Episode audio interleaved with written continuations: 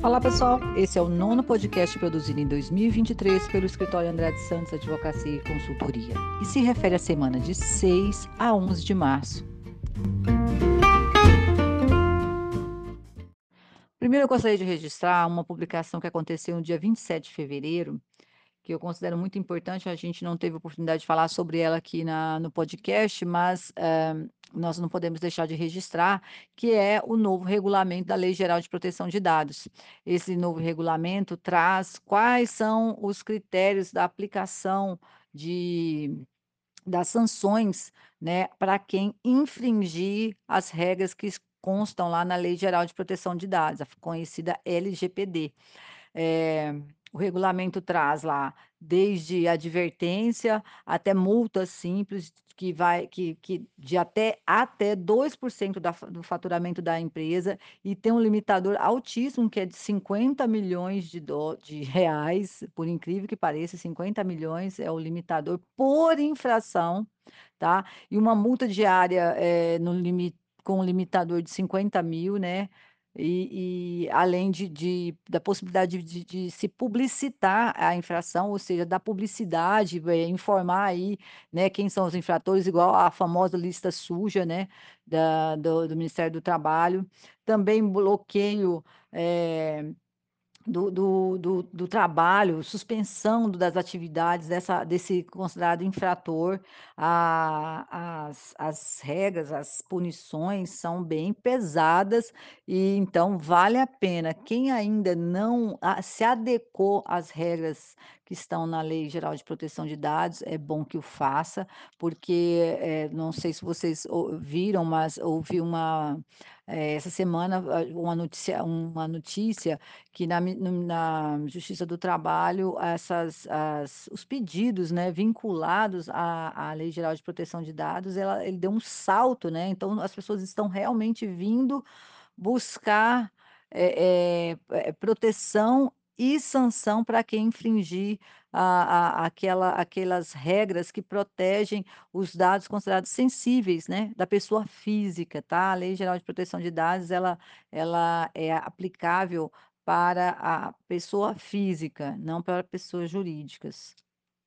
Vamos começar com uma surpresa da semana, que se trata da disponibilização pela Receita Federal do Programa de Imposto de Declaração do Imposto de Renda deste ano. Sim, a Receita se antecipou e já colocou no ar o programa relativo à declaração do Imposto de Renda dois mil e vinte e três, relativo a dois mil e vinte e dois. Basta entrar no site da Receita é, e digitar Imposto de Renda, que você vai encontrar o programa. O detalhe é, as funcionalidades, ou seja, por exemplo, o pré, o pré-cadastro de informações prévias, né, que sempre, desde o ano passado, é uma funcionalidade aí que está é, colocada pelo, pela Receita, essa, essa funcionalidade não vai estar disponível antes do dia quinze.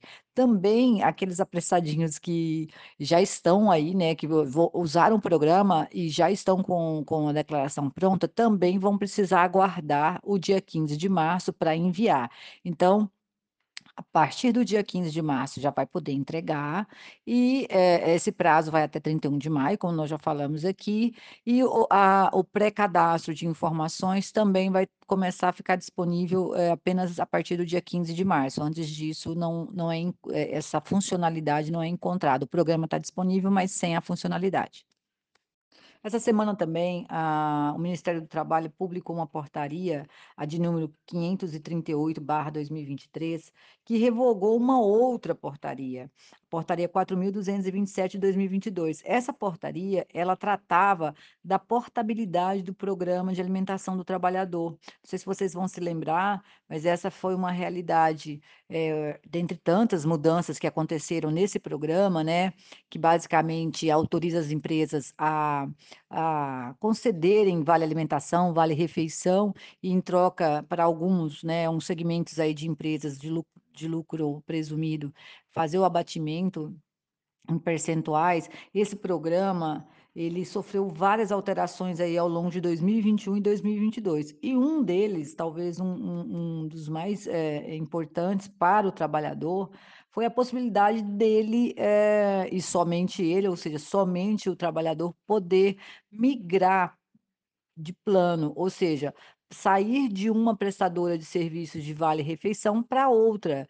É, essa funcionalidade foi extinta agora com essa portaria quinhentos e trinta e oito de dois mil e vinte e três. Então, a, não, o, o trabalhador não pode mais migrar. Por exemplo, vou citar do, dois grandes nomes aí da, da, dessa área, mas é só mesmo a título de exemplo, né? Por exemplo, uh, um trabalhador que tinha os cartões refeições ou alimentação é, pela Sodexo e resolveu migrar para vale, vale, o, o Vale Refeição, o V R, porque o V R tem uma rede maior. Estou só é, fazendo é, uma, uma, uma, um exemplo hipotético, porque, né, é, não sei qual que realmente delas tem a melhor cobertura, mas é só para vocês entenderem o que, que era possível e o que não é mais por conta dessa, dessa nova portaria dessa semana aí, que acabou com essa possibilidade, com esse, essa, um, essa, essa prerrogativa, né, que o empregado tinha. Bom, e o Ministério do Trabalho também uh, fez publicar uma informação muito relevante que trouxe alguma, alguma insegurança aí para as empresas. É sobre a entrega, o prazo de entrega da R A I S dois mil e vinte e dois. De fato, esse prazo começou agora dia nove de março e vai terminar dia seis de abril, é um prazo bem curtinho, né? Menos de mês. Mas esta entrega não se aplica mais a boa parte dos empregadores, empresas e pessoas físicas equiparadas a pessoas jurídicas. Por quê? Uh, por causa do E-Social, pessoal. Através do, do E-Social, as empresas vêm entregando mês a mês todas as informações que, iriam, que seriam concentradas na R A I S. Então, desde dois mil e dezenove, já existe legislação contemplando a, a possibilidade da empresa não utilizar a R A I S se ela já estiver É, entregando informações é, através do E-Social. O que, que é a R A I S? É a Relação Anual de Informações Sociais dos empregados.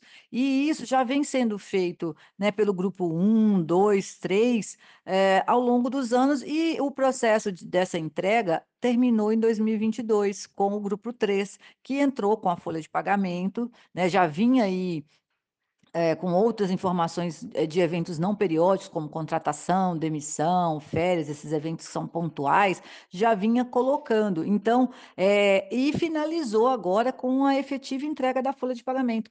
Essas pessoas, esses grupos, esses grandes grupos de empregadores, não precisam mais entregar a R A I S.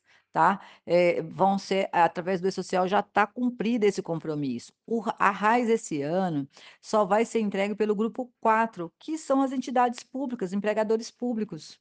Então, o, os demais não precisam é, se preocupar com essa informação. Tem apenas uma exceção, eu gostaria de colocá-la. É o para o grupo três, que se tiver alguma informação extemporânea, ou seja, relativa ao exercício de dois mil e vinte e um para trás, aí pode usar o, o, o, o G D RAIS genérico, que é o, o instrumento, né, um programinha que o Grupo quatro vai usar, vai continuar usando, e que as pessoas usavam até dois mil e vinte e dois. Pois bem, agora, inclusive, está bloqueado o uso. Se alguém do Grupo dois, Grupo um tentar é, usar a G D RAIS genérica, não vai conseguir, porque está bloqueado para esse tipo de usuário. Só vai estar tá liberado para o Grupo quatro e para o Grupo três, na hipótese dele... É, É, é, precisar mandar informação que é anterior a dois mil e vinte e dois. E isso é uma possibilidade, tá? Não é uma obrigatoriedade. Por quê?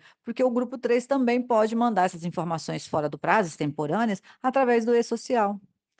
Para complementar, é importante também mencionar que uh, o manual da R A I S desse ano dois mil e vinte e dois traz uh, uma informação adicional a respeito da Carteira de Trabalho e Previdência Social. Bom, para aqueles trabalhadores que não têm a carteira de trabalho no formato físico, tem o campo uh, que deve ser preenchido com o C P F do trabalhador, tá? É onde está lá na R A I S o, o, o campo Carteira de Trabalho e Previdência Social.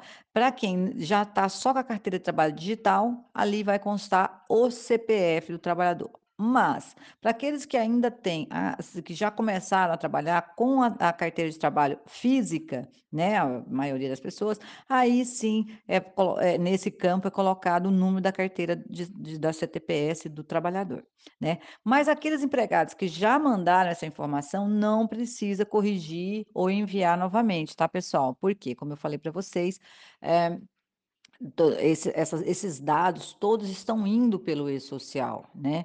Então já está tudo certo. Que a, só o manual ele, ele, ele às vezes ele tenta esclarecer e ele acaba confundindo essa, essa, esse preenchimento do campo é, C T P S é, para colocar um número é só para aqueles que ainda não colocaram, para e principalmente para empregador pessoa é, é, para empregador é, ente público, né, que ainda não está integralmente no E-Social. Então essa informação acho que é voltada mais para eles, né, do que para o resto da, da do, dos empregadores aí do, da iniciativa privada.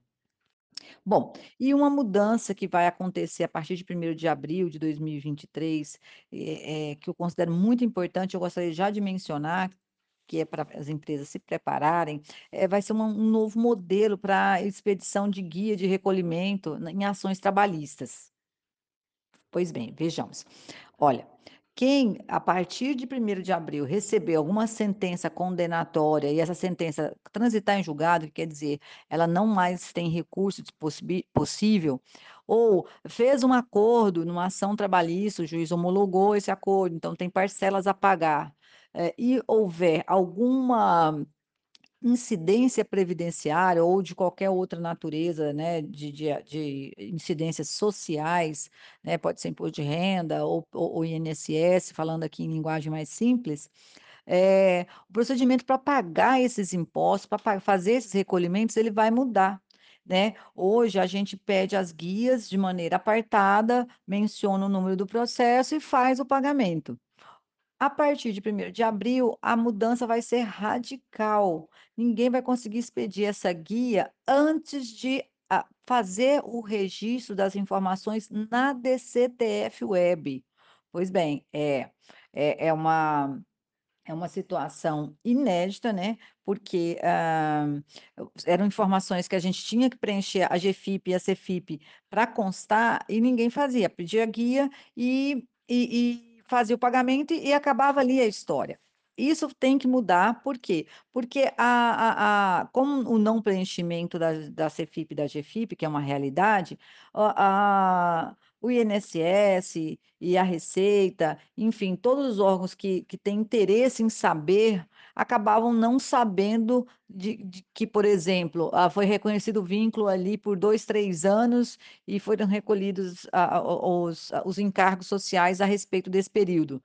Como o I N S S não eram preenchidas a G F I P e a C F I P por conta disso, e não eram preenchidos por quê? Porque é uma falha de comunicação, né? Geralmente é o departamento jurídico ou o advogado que faz o recolhimento ou encaminha essas guias para o cliente pagar, e o cliente jamais vai saber que ainda tem que fazer esses, esses registros nessa, nessas, nesse, nesse outro aspecto, né, que é da G F I P e da C F I P.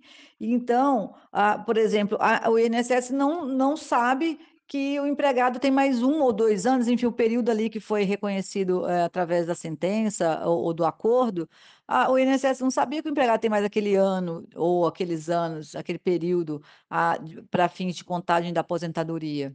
A informação ficava perdida. Então, para evitar isso, é, criou-se essa situação de que, para você conseguir emitir a, a DARF para fazer o pagamento dessas, desses, desses encargos sociais, vai ser obrigatório antes fazer as informações no E-Social e depois é, consolidá-las através da D C T F Web, e aí sim o próprio programa vai gerar a guia de pagamento. É uma mudança muito importante, então todos precisam estar atentos para que é, faça de, no formato adequado, para que se cumpra as obrigações é, do jeito certo, porque de outra forma não vai ser possível. Então, é, caso você tenha é, algum processo aqui no escritório, fique tranquilo, tudo isso vai ser detalhado, todo o passo a passo vai ser informado e o cliente vai ficar sabendo direitinho como proceder, tanto as anotações, né, no E-Social, quais são os eventos que ele vai precisar preencher, tanto quanto a, para a emissão da guia, enfim, todo o procedimento vai ser informado se você tiver ação trabalhista aqui e ela recebeu uma sentença aí a partir dessa, dessa data, primeiro de abril de dois mil e vinte e três.